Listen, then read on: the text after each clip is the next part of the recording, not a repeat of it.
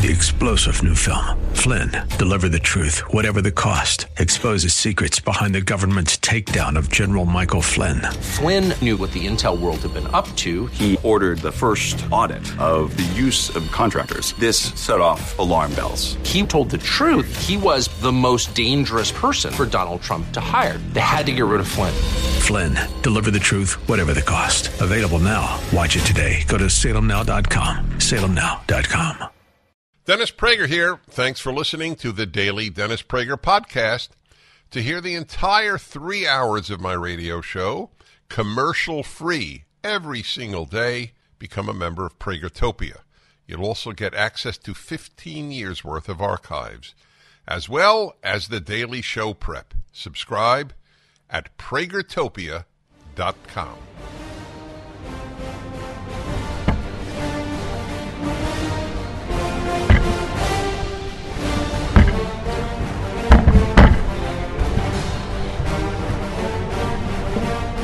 That's what happens when you uh, aren't here for a few days, Memorial Day, etc. Everything has been moved. The the microphone has been rendered immobile. Not that any of you care, but I, I am I'm explaining the noises that you heard. Hi, everybody. Wow, long weekend. And what is on everybody's mind is the agreement signed between Kevin McCarthy and Joe Biden.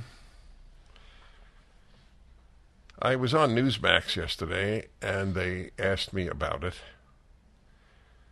I want people to understand the big picture. I'm always thinking in terms of the big picture. The small picture is extremely important. What is it? Well, they say the devil is in the details, but the angels are in the details as well. I'm fully cognizant of that. But the big picture is this something I have warned about all of my career. Once, once the government starts giving people money, benefits, it is impossible, virtually impossible, to restrict them. The addiction to free money, to free things, to free services is, in my opinion, more difficult to break than an addiction to heroin. There are probably, not probably, there are undoubtedly millions of people addicted to drugs and certainly alcohol.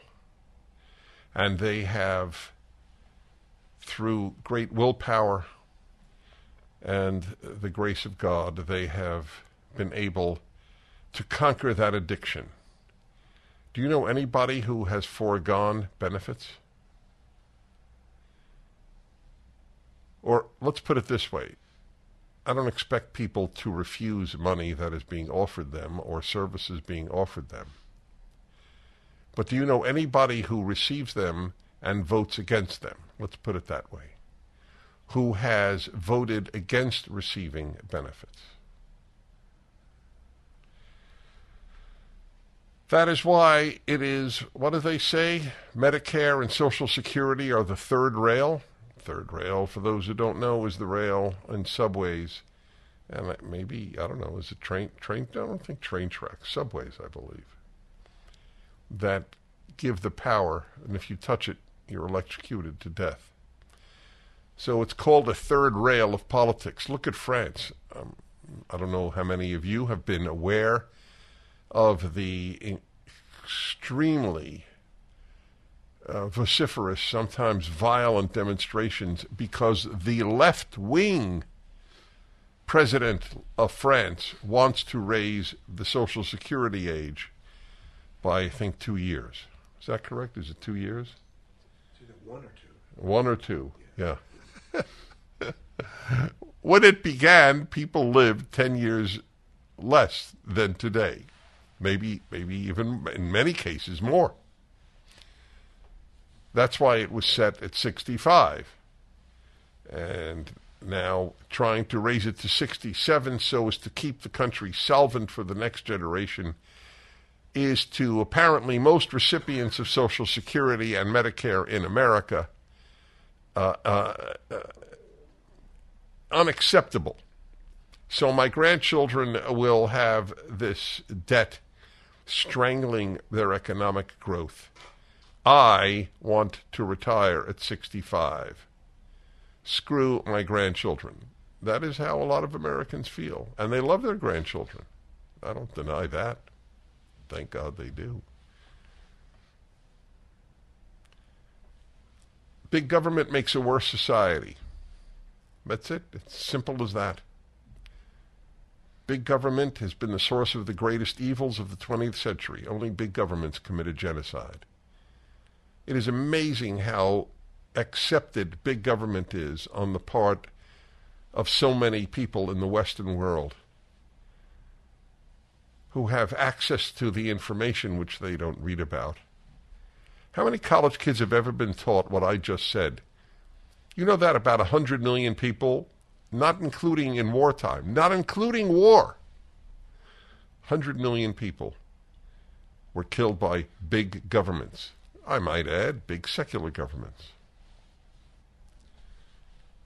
They're never told that. I don't even know what they're told. I, I have no idea and I take that back. I suspect that most kids in college have no idea about the genocides of the 20th century because they were committed overwhelmingly by the left. So why would they be taught that? They need to be taught that Thomas Jefferson uh, uh, allegedly, or perhaps even likely, had sex uh, with a black woman who was a slave. That's important to tell them. That 100 million people were slaughtered and a billion enslaved by big governments, that's not important. So we just, what the Republicans fear is that if they shut down the go- government or there's any default, they will be blamed.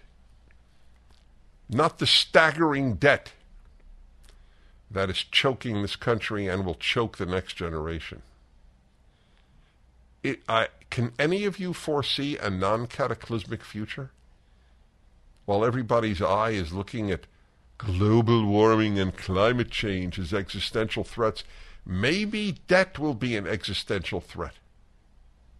Not to biological life, but to life as we know it. So, the Wall Street Journal has some good things to say about it. There are some good things to be said about it. Could have been worse. But so long as uh, there is a Democratic president and a Democratic Senate, well, in the case of case of budget, it's the House. So long as you have a Democratic president, the pandering to people, which is all the left does. What would you like for free, dear citizen? That is the motto of every left wing party in the world. What would you like for free?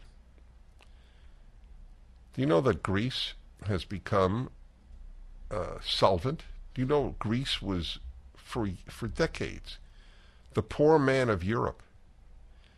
The one that the Europeans kept debating, gee, should we even keep them in the euro? I mean, they're, they're just bringing down the euro. We just keep supporting them. And then they elected a center right leader, and they tr- tried supply side economics and bolstering small businesses. And now they're doing, compared to the past, terrifically. It works, but this is all, I, I predict, I almost never make predictions. It's a policy of mine. I predict that within an, any, oh, I don't know, five years, 10 at the most, they will elect left wing, a left wing government again. The left wing then will destroy the society economically and in many other ways and then they will elect the right wing to fix it up. Eric Adams, that's his name, correct? The mayor of New York, Eric? Yeah. yeah. Eric Adams is now called by the left uh, a, a right winger because he had originally some positive things to say about the, or not negative things to say about the Marine who put the guy threatening people in the subway in a chokehold.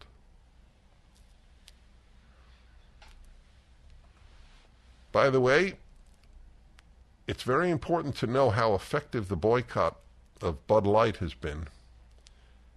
Uh, uh, Anheuser-Busch is really hurting because they allowed a young, woke female to dictate the policies of affirming to America a guy who has millions of followers as he quote unquote transitions to being a girl.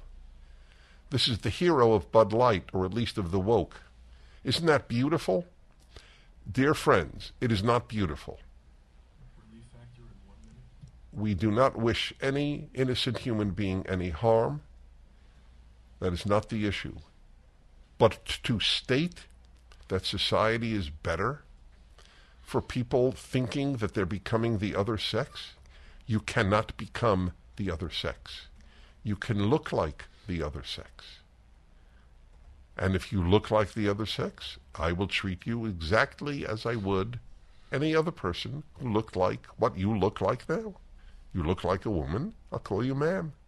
If I need more iced tea at my table. It's not a complex thing. But do I have to celebrate the idea that people are doing this to themselves? Yes, you do. You have to celebrate it. That is why the left is totalitarian. It is not enough to tolerate. You must celebrate. And now Target should be your next target. Gold dealers are a dime a dozen. They're everywhere. What sets these companies apart and who can you really trust? This is Dennis Prager for AmFed Coin and Bullion, my choice for buying precious metals. When you buy precious metals, it's imperative that you buy from a trustworthy and transparent dealer who protects your best interests. So many companies use gimmicks to take advantage of inexperienced gold and silver buyers. Be cautious of brokers offering free gold and silver or brokers that want to sell you overpriced collectible coins, claiming they appreciate more than gold and silver. What about hidden commissions and huge markups? Nick Grovich and his team at AmFed always have my back, so I mention his name in each commercial message for him. Nick's been in this industry over 42 years, and he's established a reputation built on trust, transparency, and fair pricing. If you're interested in buying or selling, call Nick Grovich and his team at AmFed Coin and Bullion, 800-221-7694. AmericanFederal.com, AmericanFederal.com. Uh, the, uh, there is so much uh, to report because of the uh, long weekend. 40 teens, I saw the video, 40 teens beat up three Marines who were, who were off duty on a beach uh, in, uh, what is it, Oceanside?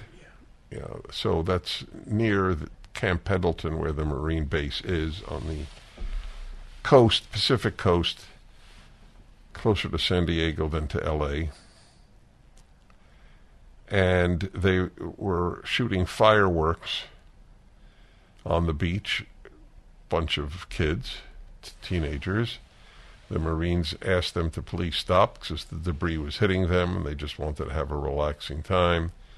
About 30 to 40 teens then swarmed them, kicked them, smashed their heads, punched them. It's all on video. There's a breakdown in the society while the left, which is always wrong, is preoccupied with guns. They should be preoccupied with the dulling of the conscience that the left has been engaged in for the last hundred years. The only thing you owe, in, if you're on the left, is to be woke. You owe it to society to fight the white all whites are racist. Some man wrote me a letter that I that I lie when I say that kids at college are taught that all whites are racist. This is what people on the left frequently do. They deny what the left does in order to stay on the left. I made it up. How do you like that? I made it up. That college kids are told all whites are racist. Not just college kids. That's what they're told at all of these DEI diversity, equity, inclusion seminars at workplaces. Whites are all racist. And if they deny it, they're an even more dangerous racist. Amazing, isn't it? All? Can you say anything, any characteristic, all of any group on earth? Fill in another word other than whites. Can you say all blacks X? all Hispanics X, all Asians X, all Native Americans X, all Christians, all Jews, all any group. Can you ever say that? Only about whites, ideally white males.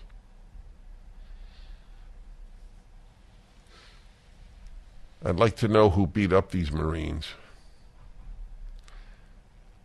Be very interesting to see if they're pursued with the same vigor that the January 6th people who never even entered the Capitol or who entered the Capitol and didn't hit anybody have been pursued. I wonder if this is even making national news. Is it making national news? Yeah. Yeah, the New York Times has reported it. Well, the New York Post did, so Oh, the New York Post. The New York Post is the opposite of the New York Times. it's not in the New York. What about the Washington Post? Will the LA Times, which is the local newspaper, report it? That's an interesting question. After all, I assume, I don't know, were the Marines white? Yeah. Were the were the attackers? I, I I don't know. I saw the video and I couldn't tell. Were the attackers of mixed race? Gr- Was it a mixed group? Was it diverse racially? Was it not? The breakdown, the the incredible breakdown. What the left is doing is ensuring that we do not fight evil. Been this was what uh, convinced me at a very early age like 13 14 that I was not a leftist. I still thought I was a liberal till I was in my early 30s well I am a liberal that's the irony I am a liberal which means I'm a conservative liberals vote left I vote conservative I advocate conservative anyway I'm totally happy to be called a conservative because I want to conserve that which is best so that's fine. But anyone who knows me from my youth, tell me what values have changed in my life that have rendered me far right in the language of those who hate us.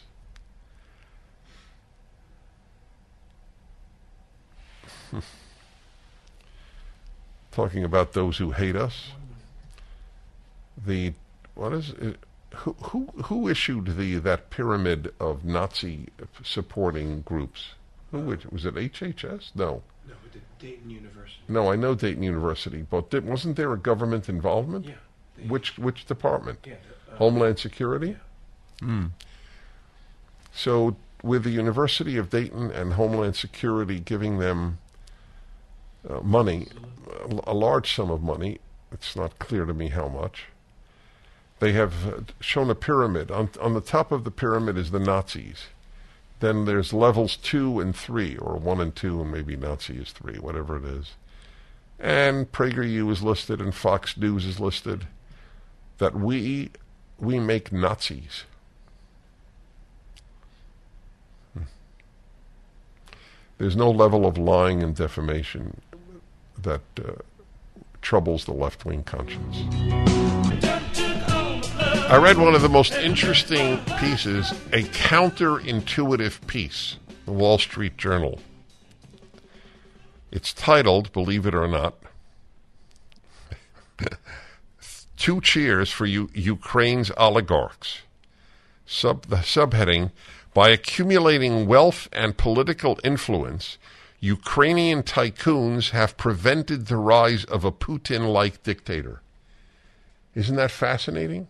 I mean, the article made sense because it was the only diffusion of power. Remember, they have had changes of government, peaceful, generally peaceful change, changes of government. They've not had that in Russia. Putin has been a dictator for, uh, I don't know, decades now. It's a it, it's, it's fascinating. Democratic uprisings in Ukraine would not have garnered mass support as quickly if television had been in the hands of the state. But television was in the hands of the oligarchs. and then they and the article notes about the oligarchs that Putin has had uh, jailed because they spoke out against him. Diffusion of power is a good thing.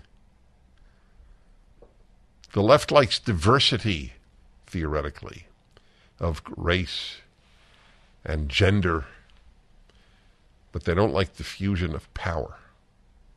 That's the best diversity that exists. Diversity in power. The guy was a fellow at the American Enterprise Institute named Aaron, or Aaron. His last name is A R O N, Leon Aron. Have you heard of him? Yeah. Have you, uh, you remember any pieces by him? Any, any reaction?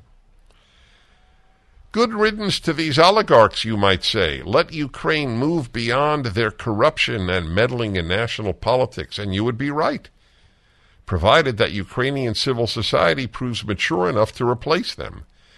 Alexander Gabuev, a top Russian political analyst, has observed that thanks to the independence of the oligarchs, quote, conditions of powerful players were constantly reassembling to prevent the emergence of someone like Putin in Ukraine.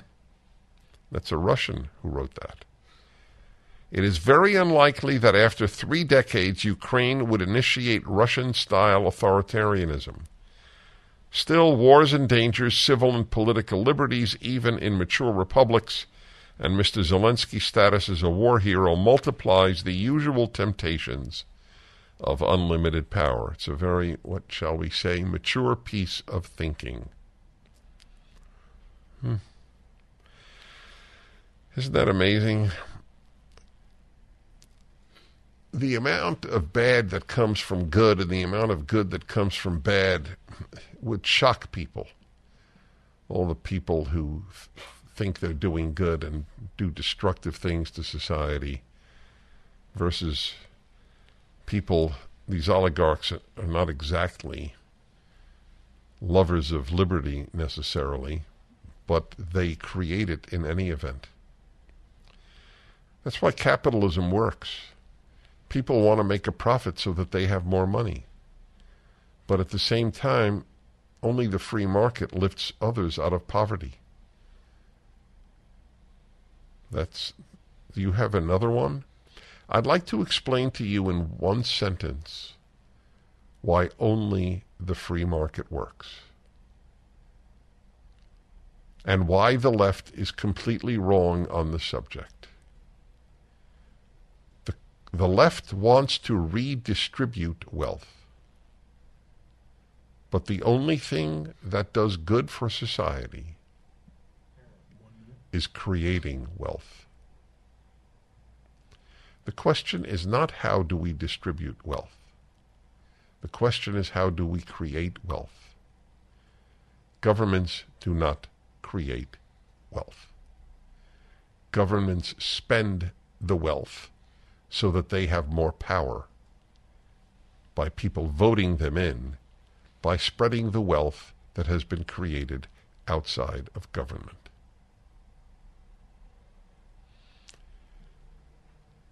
How many kids get a PhD at some elite university in economics? Know what I just said. What creates wealth is the only important economic question. Ah, if the only important economic question if you care about improving people's lot. Just when you thought it couldn't get any better, Mike Lindell with My Pillow is launching the My Pillow 2.0. When Mike invented My Pillow, it had everything you could ever want in a pillow. Now, nearly 20 years later, he discovered a new technology that makes it even better. The My Pillow 2.0 has the patented adjustable fill of the original My Pillow, and now with a brand new fabric that is made with a temperature regulating thread. The My Pillow 2.0 is the softest, smoothest, and coolest pillow you'll ever own. For my listeners, the My Pillow 2.0 is buy one get one free offer with promo code Prager. My Pillow 2.0 temperature regulating technology is 100% made in the USA and comes with a 10-year warranty and a 60-day money-back guarantee. Just go to mypillow.com and click on the radio listeners square to the buy one get one free offer. Enter promo code Prager or call 800-761-6302 to get your My Pillow 2.0 now. Hi, everybody. I'm Dennis Prager. I hope you had a good weekend. Hope Memorial Day was meaningful. And I now will be speaking to a man that I have revered since I was in college. To think that I read him in college and he's still writing seminal books is maybe unique. I don't know anybody else I read in college who's still writing important books in today's Real Clear Politics section on markets. The book is described as essential, titled Life After Capitalism The Meaning of Wealth, the Future of the Economy, and the Time Theory of Money. And he has written quite a number of important books. George Gilder is a light in some darkness that we have in our society. George Gilder, welcome back to my show. Well, great to be here again. I, I always, that's why I write books, so I can be on the Dennis Prager show. That's uh well, that is really, there's no truth to it, but it is so nice to hear. I'll take it. I'll take it's it. kind of true. Yeah, yes, I'm sure. You got a bigger microphone beside you. I'll tell you that. Bless you. Uh, uh, uh, any uh, any thoughts before we get to your your theories uh, on on a whole host of uh, matters, including why you titled the book like Life After Capitalism? Any theories on the debt ceiling agreement? I, I, I don't have any theories on that. It's stupid to have a debt ceiling. You know, you appropriate all the money and then you have this arbitrary ceiling that uh, causes a crisis and that doesn't accomplish anything very significant. I, I, I think it's uh, a sign of the failure of our democratic processes that we have to go through this ordeal Yeah, every uh, that, that's few right. years. You, you're as interested in the human as you are in the economic. I mean, they're they're integrated in your mind, of course. So. Uh, yeah. I, I'm going to throw at you a question from left field. How does the average American who votes to spend, have the gov- government spend more money and thereby increase the horrible debt burden on their own grandchildren, how do they justify it in their mind? I think they're just buying votes. I think it's a simple uh, paying off needy people, they believe, who uh, petition them.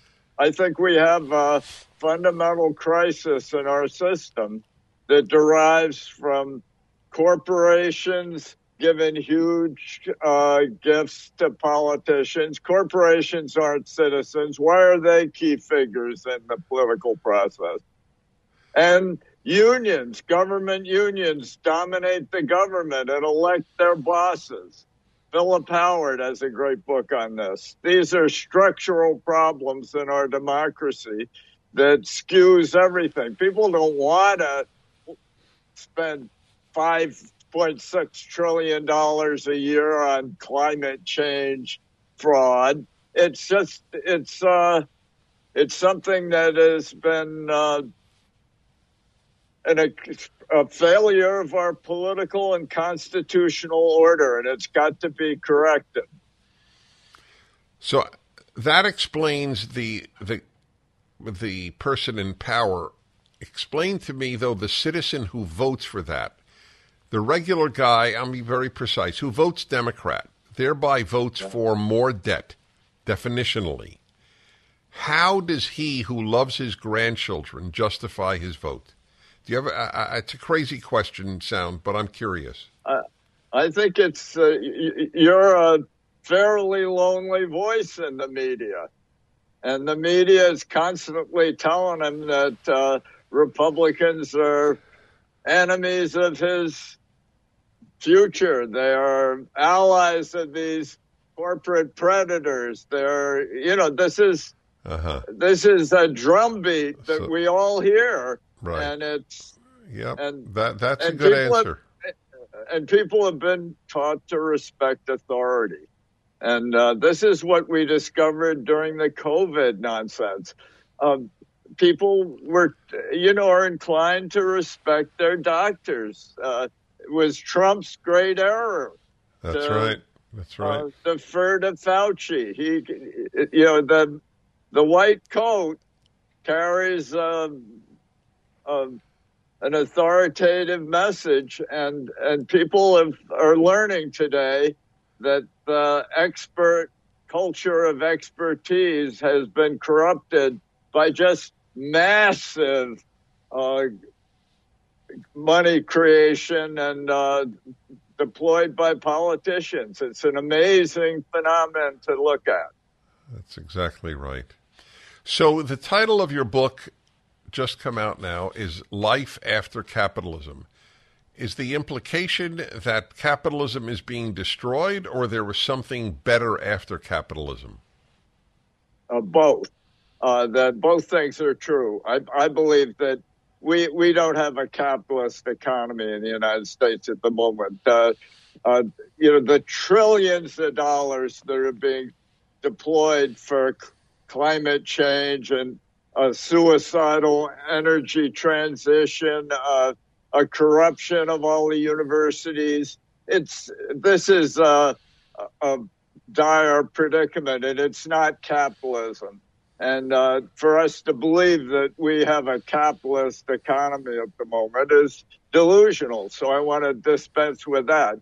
But I also think that it's partly the result of capitalist theory. It was uh, Milton Friedman and Richard Nixon who took us off the gold standard in 1971 and and created this hypertrophy of finance that uh, now dominates our economy and allows politicians to just swamp the private sector with subsidies that corrupt it and uh, and uh, render it uncapitalistic and and actually uh, uh, stultify it to a great extent. So, but uh, but I believe that uh, the information economy offers an answer. Information theory defines information as surprise.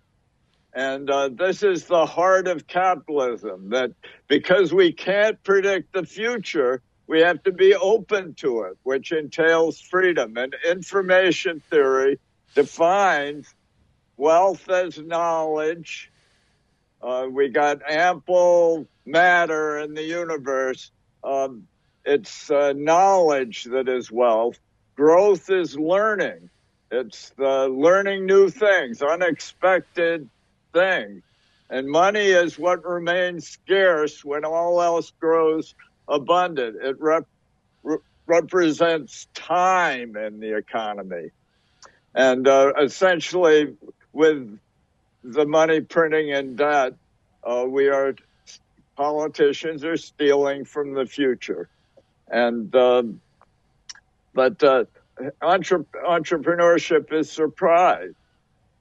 And to, to to give you an idea of the predicament, I've I recently went to Israel and uh, to uh, explore the future of the world economy. And Jim Tour at Rice University in Houston has invented a whole series of new technologies based on graphene, which is an element as important as silicon was at the beginning of the semiconductor era. And uh, it's 200 times more stronger than steel. It's as elastic as rubber. It conducts thousand times better than copper. It's it's it's an amazing, awesome, transformative element that one's is won Nobel prizes. And Tour figured out how to manufacture it in volume. And and he went and he and his laboratory, Nobel laureate laboratory, spawned some 16 companies. They're all being funded in Israel. American venture capitalists are so corrupted by the uh, carbon footprint issue and the, uh, you know, the manipulations of associated with these trillions of dollars of uh, appropriations for for government programs that uh, that all these companies had to be almost all 14 of the 16 companies that are the most important in the world in my judgment they're they're uh, carrying out a graphene revolution That's fascinating. All right, we're going to come back to that. Th- this is the stuff uh, that you don't hear elsewhere. George Gilder, Life After Capitalism. The book is up at DennisPrager.com. Hi, everyone. If you've been injured in an accident that was not your fault, listen up. We have legal professionals standing by to answer your questions for free. Call now and find out if you have a case and how much it's potentially worth. Call 800 702 5400. I'm here with spokesman John Wolf. So, John, tell everyone listening who should call right now. Well, Maria, first off, thank you for having me here. It's always nice to answer the listeners' questions. Now, as far as who should call in, anyone who's been injured in an accident and think you deserve compensation, give us a call right now. 800 702 5400. You'll find out if you have a case and how much it's potentially worth. Thanks, John. You heard it, folks. Take advantage of this opportunity and call now 800 702 5400. Advertisement sponsored by Legal Help Center may not be available in all states. Hi, everybody. I'm speaking to one of the most important thinkers living, George Gilder. You don't have to react, George, because I'm sure it slightly embarrasses you. Uh, but I have felt this ever since I began reading him in college. I would say that uh, his books it, it should give you an idea of the the vast variety of subjects that he thinks and writes about. His book on on sexuality, which I read early in my life, is one of I would say one of the ten books that most uh, influenced me. When I read about how uh, single men are the major source of violent crime, I decided to get married. How do you like that, George? Well, well, there's a new edition coming out. Is that right? Mar- new edition of Men and Marriage with a new introduction and new. It's been in print for 50 years. Yeah, almost. well, it was uh, originally Sexual Suicide and Naked Nomads. They were two book, two Yeah. books. I remember the Yeah, names because yeah. they so affected me. Uh. So I want to summarize because it's the only way I know that I understand what a guest has said. So, in a nutshell, what you were talking about, using the example of graphene, uh, which is way, way stronger and more conductive than steel and uh, and than silicon, and will uh, uh, apparently increase, for example, computer speeds by, by some exponential factor. This is uh, this was discovered in the United States, but it's only being developed in Israel. Is that so far correct? Pretty much. It was discovered in Britain, actually, but the key breakthrough in graphene came from a lab at Rice University led by Jim Tour. Right, And, and he you- figured Yeah, he figured out how to make graphene in volume and by the ton uh, for as little as thirty dollars a ton, and launched a company called Universal Matter, which has transformed the whole. Um, it can turn garbage into perfect ribbons of graphene worth now hundreds of thousands of dollars a ton, and he can produce it for thirty dollars a ton. And this is because graphene is the foundation for a whole new industrial revolution.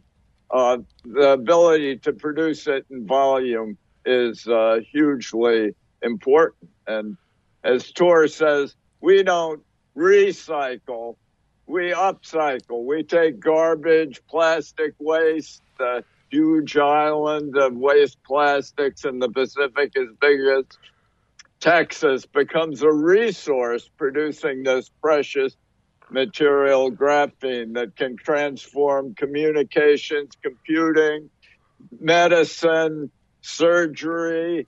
Uh, you put it, it uh, transmits signals so accurately that you can put it in a severed spinal cord and the signals get transmitted so perfectly that the spinal cord refuses. You can see that on the internet on YouTube with a white mouse who has his his uh, spinal cord. So it, it, was but, uh, developed uh, in the it was a, it developed. Forgive me, I, I want to just pursue this. So it yeah. was developed in the United States, but our equity people are so busy getting funds from the government on carbon issues that they they no longer explore the new. They've been corrupted. Yeah, Is that your thesis? That's uh, pretty much. I mean, they, all 14 of the 16 companies were started in Israel. Two of them are in the United States. Universal Matter is in Houston and Toronto, but it's but American venture capitalists, you know, were excited by graphene 15 years ago, but now they've moved on to social networking and AI and software, which are important subjects, but they weren't ready for a new revolution in material science that uh, that renders all the climate anxieties as completely uh, trivial and and insignificant as they are. So the government funding has been a uh, a suppressor of the pursuit of information. Absolutely. I mean, imagine they're talking about changes that they want to affect by 2050 or 2040 or something. Uh, this is what capitalism does. It, entrepreneurship produces new information, which is identified by its surprisal. Uh, this is the foundation of information theory that uh, Claude Shannon and John von Neumann developed. Information is defined as unexpected bits, surprise.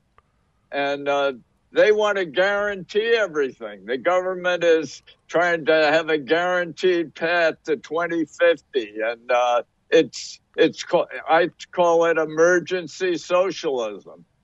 It's a, you declare right. emer- an emergency. Right. Well, it's a, and eventually emergency tyranny, uh, as we yep. saw as we saw during the lockdowns. So, yep. what is your take on the feasibility of eliminating fossil fuels and relying, and by the way, and nuclear power, eliminating both, and having a, a, a gigantic economy rely on wind and solar? I mean, it's just a joke, isn't it? I mean, uh, the wind and solar all has to be backed up, and it has to. Uh, it, it, entails long transmissions of the power to, uh, um, you know, in order to where it gets used. I mean, it it just wind and solar are not they're energy sources, but they aren't power sources. Power has to be reliable and delivered in the quantities needed uh, to run the machines of that uh, sustain our lives. And all right, so and, uh, so you you are an observer of the human condition, as well as a major economist and, for that matter, theologian. You're sort of everything. So, what do you think? And I'm, I'm not sure that there's an answer, but what do you think animates this suicidal mission to replace uh, natural gas, uh, nuclear power, and oil with wind and solar? What animates it? It's it's uh, a secular religion. It's uh, the belief that human beings somehow are a burden on the planet, and that uh, world populations have to drop some 50% or the planet will be unsustainable as the term is used. It's, it's, uh, false uh, worship of uh, a kind of nihilistic religion. It's a it's a cult, and uh, and it's and it's and because Al Gore and uh, all his followers were such key figures in the Democratic Party, all the politicians crowded into uh, into the cult. And, All right, uh, let me let me tell they- everybody. Hold hold on there because I want to I want to promote your book, Life After Capitalism. George Gilder. And It is just just printed and it's up at DennisPrager.com.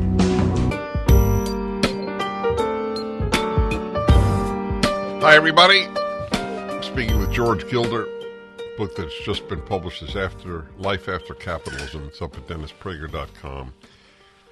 One of the truly important thinkers of our time. And again, I want I want to just restate one of his major points. Given that knowledge is power,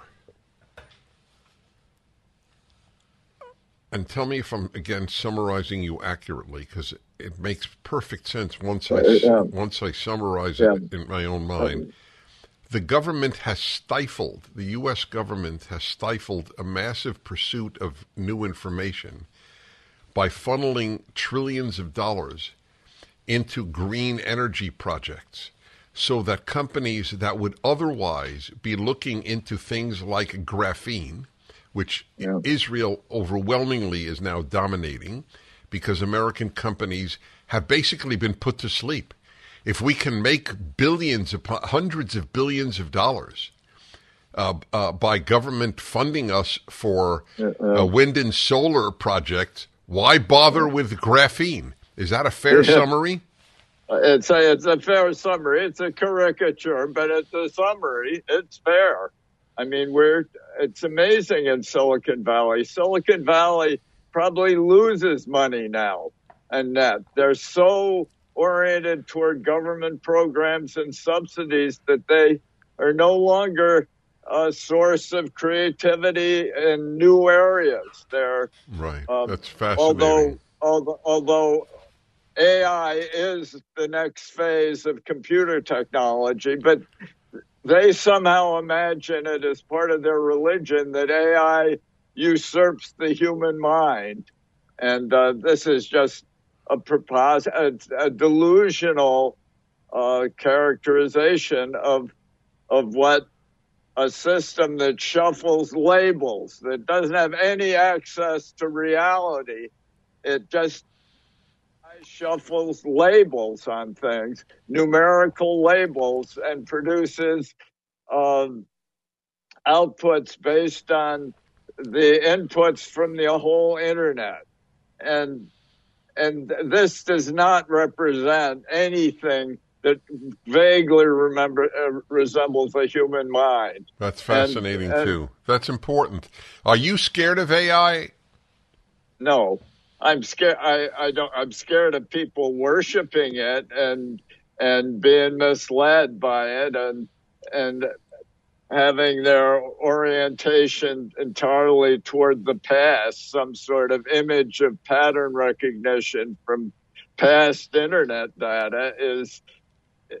But uh, AI is a terrific a tool. It's a tool for human beings to expand our productivity. It does not destroy jobs. People don't get employed because they're unproductive. They get employed because they're productive. And so by making people more productive, um, AI will increase employment and increase um, compensation and, and will be a positive.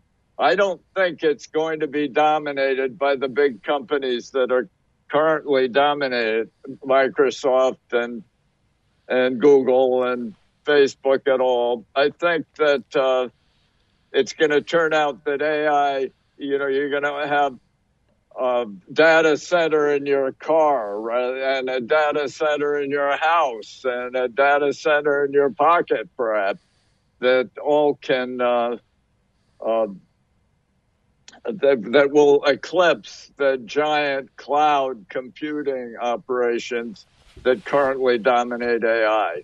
So, I, and I have companies, I follow companies that are doing distributed AI everywhere, and and Israel is a hotbed of new initiatives in the field, and uh, I go to Israel a lot because of that. And by the way, I should add uh, for those who wonder why, you're not Jewish, you're Christian. but and by the way, he has a phenomenal video on uh, on on PragerU about Israel. One of the most important videos explaining in five minutes Jews and Israel and people's reaction to both. It's it's what what is the name of the, the video? Israel. The Israel test. Yeah, the It's name of your That's book. my book. I know. That's You're, I know. I know. I said the name of your book. Yeah. Life After Capitalism. It's up at DennisPrager.com.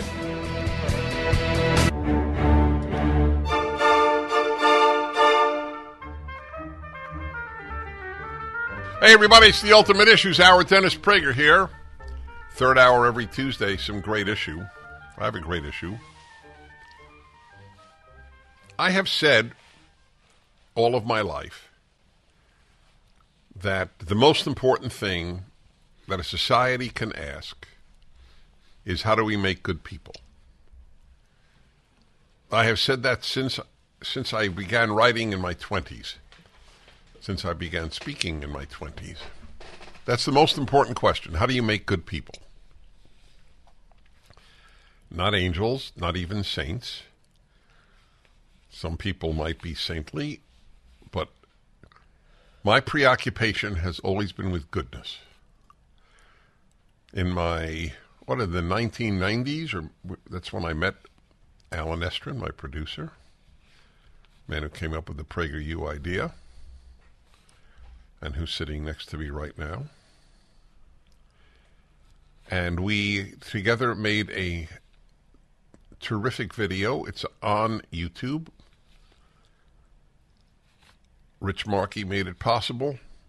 David Zucker directed it, the famous co writer with his brother Jerry of Airplane, one of the most successful directors and writers in the Hollywood history of the late 20th century, early 21st.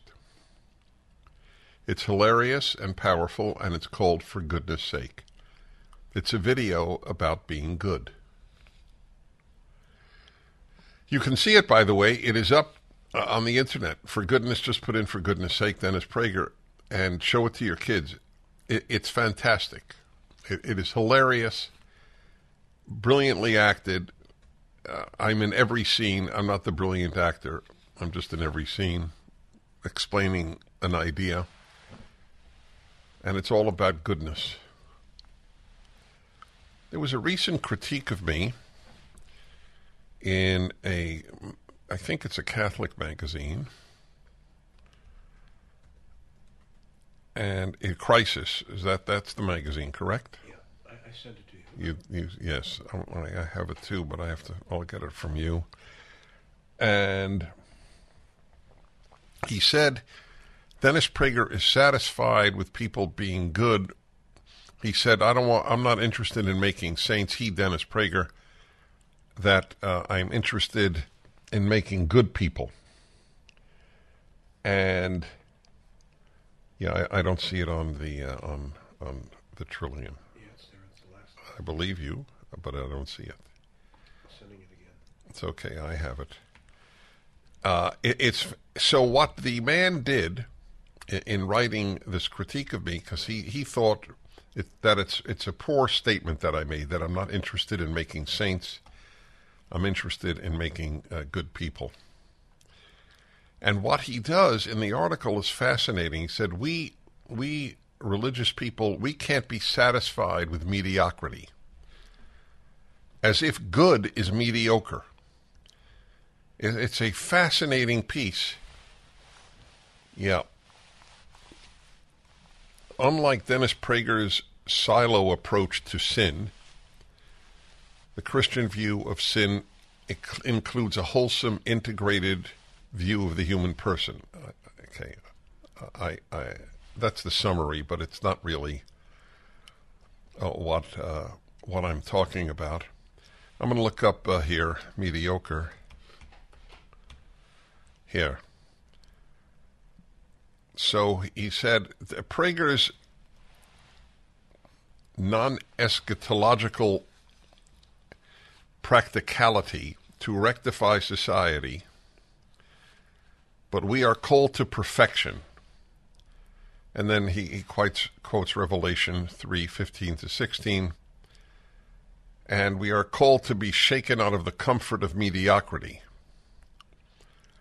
From sports to business, secular culture readily recognizes that if one shoots for mediocrity, surely not even that will be achieved. Prager, it would seem, is getting the world he signed up for, a world where medi- mediocre goals fail to achieve even the desired mediocrity. Do we thirst for souls, or are we just trying to be Prager esque, good people, while hoping to lead others to the same mediocrity? So he keeps speaking uh, uh, about goodness as if it's mediocrity. I never use that term. It's not in my mind. A good, if you're mediocre, you're not good. Isn't uh, it's a terrible sleight of hand. I'm I'm unhappy that not because I'm attacked. I'm attacked all the time, but I'm unhappy because it's it, it's in a prestigious journal, Crisis. I believe it's a Catholic uh, journal. Is, is am I right? It's a Catholic journal. There is so much evil on earth that yes, I I actually am satisfied if if we were to make good people. That's correct. It is amazing to me how goodness is in so many people's minds, in, including especially perhaps religious people, many religious people, boring. You know, I've often said, often over decades, God wants us to be good bores many religious people. There's no doubt in my mind about. That's why I've said it. And religious people are my allies, obviously. But this may be an area where we differ, which is fine the notion that you have to agree with your allies on every subject is childish. It's truly childish. I want people to be good. God wants people to be good. I don't know why that's mediocre. I don't know why that's not wonderful. If people were good, there would be no communism or Nazism. If people were good, the world would be almost like the Garden of Eden. Why is aiming for goodness not sufficient? I mean, we have the famous line of the prophet Micah in the Old Testament. I'll get it for you right now. It's Micah 6 8, where God's desire for us is basically summed up and here's the new new international version NIV uh, translation. He has shown you, O mortal, what is good. See, how's that? What is good? And what does the Lord require of you? To act justly, to love mercy, and to walk humbly with your God. That's it. You want, that's what is good. Why, what's what's wrong with that? One eight Prager seven seven six. Do you do you think most people are good? I don't. Most people are nice, at least in this country. Nice and good are not the same thing. I've made that point over and over. There were nice people who believed in the most horrific doctrines. It's not easy to be a good person.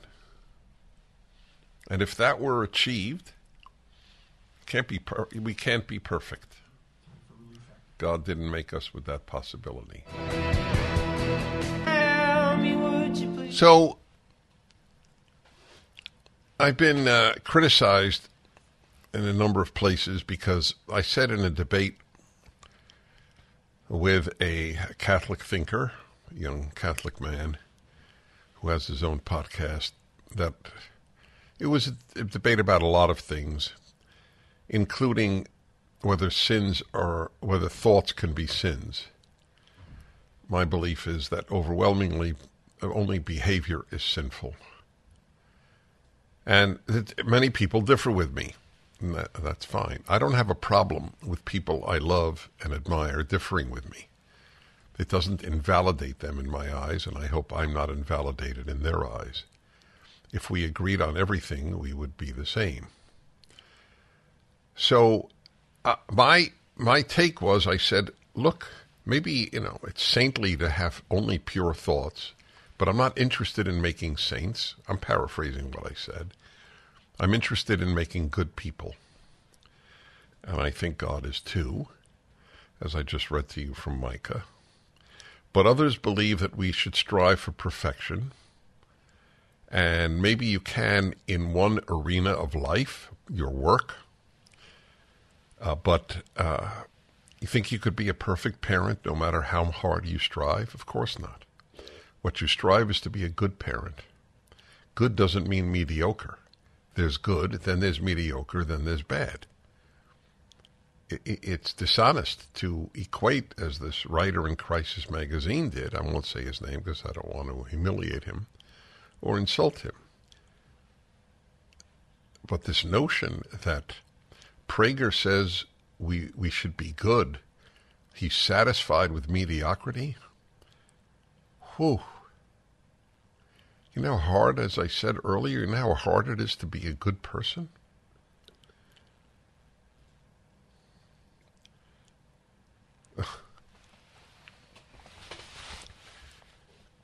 You know, the greatest goodness, well, not, among the greatest goodnesses, I mean, there, there are so many examples, obviously.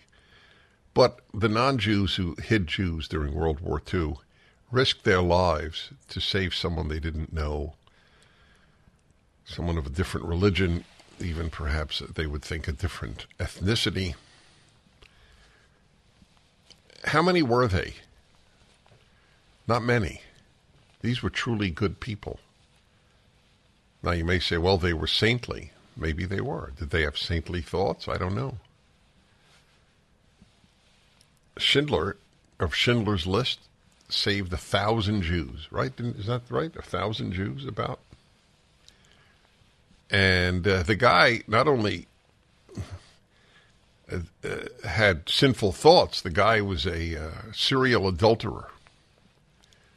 Life is complex, isn't it? A serial adulterer saved a thousand Jews during the Holocaust. Well, I mean, I leave it to God to, to how he he is judged. But I'll tell you, between you and me, if there were more people who saved Jews in the Holocaust I, I would accept an increase uh, in the amount of infidelity. If there were more people who saved people from the Gulag, people from from China, China's gulags. There are gradations of evil. I don't defend adultery, needless to say. It's one of the Ten Commandments. God thinks it's a pretty damn serious thing, and so do I. But being good is a real challenge. How many parents tell their children, the most important thing I want is that you be a good person? Your character is more important than your grades. How many parents say that to their kids? It's close to zero. Your character is more important than your grades.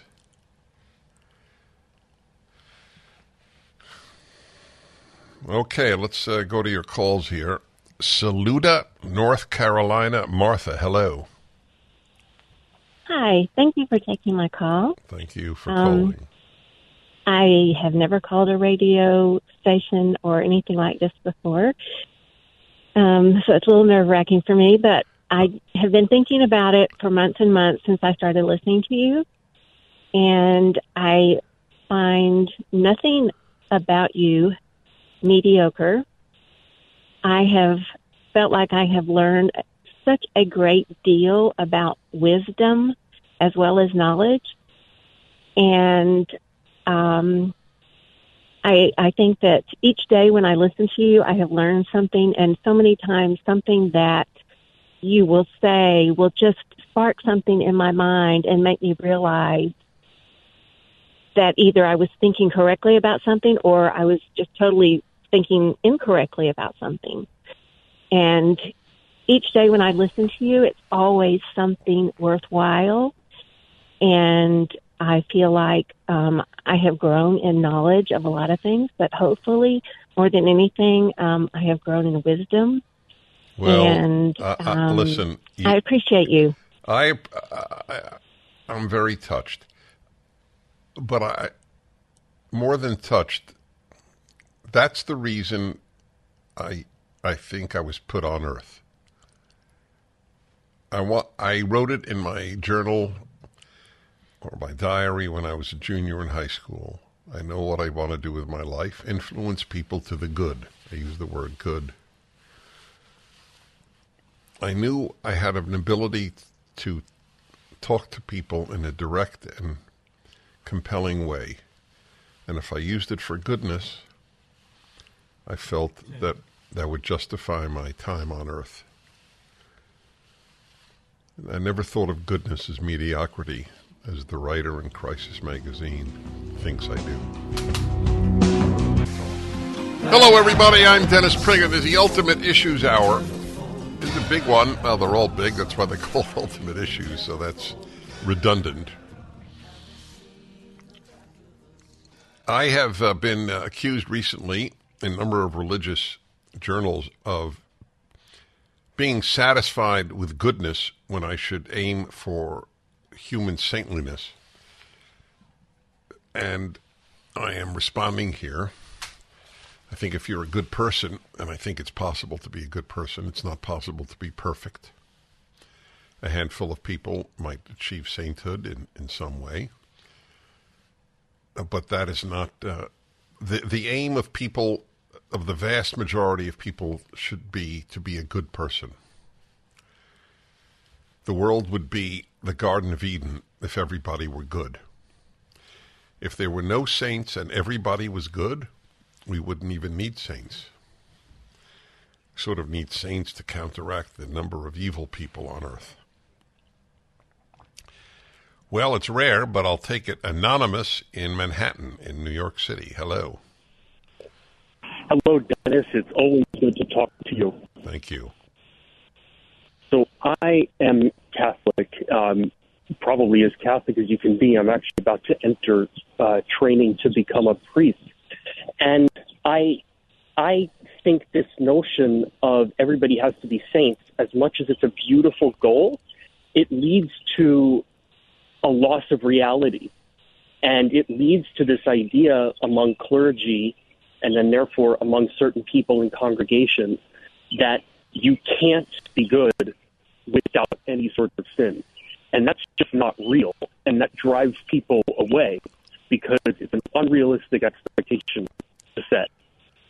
Wow, I, I can't wait for you to be a priest because that message is so important. And uh, I'll tell you something that I think will resonate with you, but if it doesn't, you tell me. There are many times that I am with deeply religious people, Catholic, Protestant, Jew, and I feel that I can't be as real as I can with others. I love these people. I really do. They're wonderful. They're my allies. But your word is my favorite word perhaps in English, real.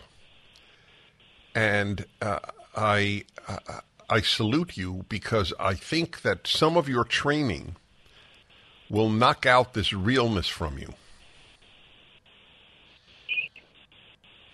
Yes, it's it's certainly going to. I mean, I'll give you just a very brief example. If you read what they tell you uh, when you're hearing confessions, you're not allowed to have vices. I mean, give me a break. Well, what does that mean? For example, certainly uh, Catholicism allows people, for example, to drink alcohol Mm. and, and uh, gamble, right? Right, you're you're right there. You're right there.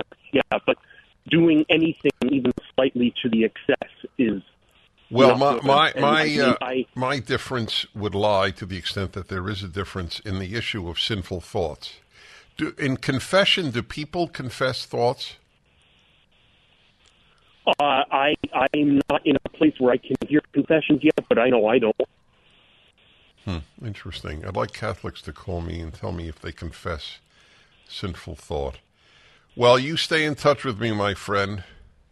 I hope we meet one day. Yeah, I think the real part comes from uh, the the issue of thoughts as sin.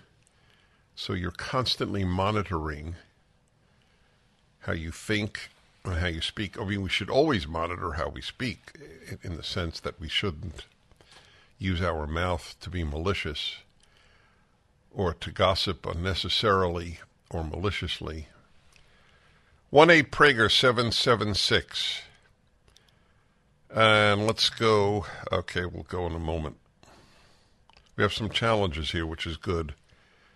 Jeremy in Colorado Springs says Jesus said, No man is good. Did he say that? Uh, he might have. Uh, I'll find out when we come back. 1 8 Prager 776, Ultimate Issues Hour, Dennis Prager Show. Is Millard Fillmore, the 13th President of the United States, the least significant of all the presidents or the most underestimated? Historian Jared Cohen has the answer in the new PragerU video. You can see it at prageru.com where we teach what should be taught. Dennis Prager here. Thanks for listening to the daily Dennis Prager podcast. To hear the entire three hours of my radio show, commercial free every single day, become a member of Pragertopia. You'll also get access to 15 years worth of archives, as well as the daily show prep. Subscribe at pragertopia.com. Three star general Michael J. Flynn, head of the Pentagon Intelligence Agency, knew all the government's dirty secrets. He was one of the most respected generals in the military. Flynn knew what the intel world had been up to. He understood its funding. He ordered the first audit of the use of contractors. This set off alarm bells. The explosive new documentary, Flynn, Deliver the Truth, Whatever the Cost, uncovers the facts behind this scandal. Flynn told the truth. He was the most dangerous person for Donald Trump to hire. I find out the worst enemy that I'm going to face in my life is right here in America. They took my assessment and they wanted me to change it. And I was like, I'm not changing it. They had to get rid of Flynn. With in depth interviews, archival footage, and never before seen personal records of the man behind the headlines. I just felt like I was drowning. Flynn, Deliver the Truth, Whatever the Cost. Available now. Watch it today. Go to salemnow.com. Salemnow.com.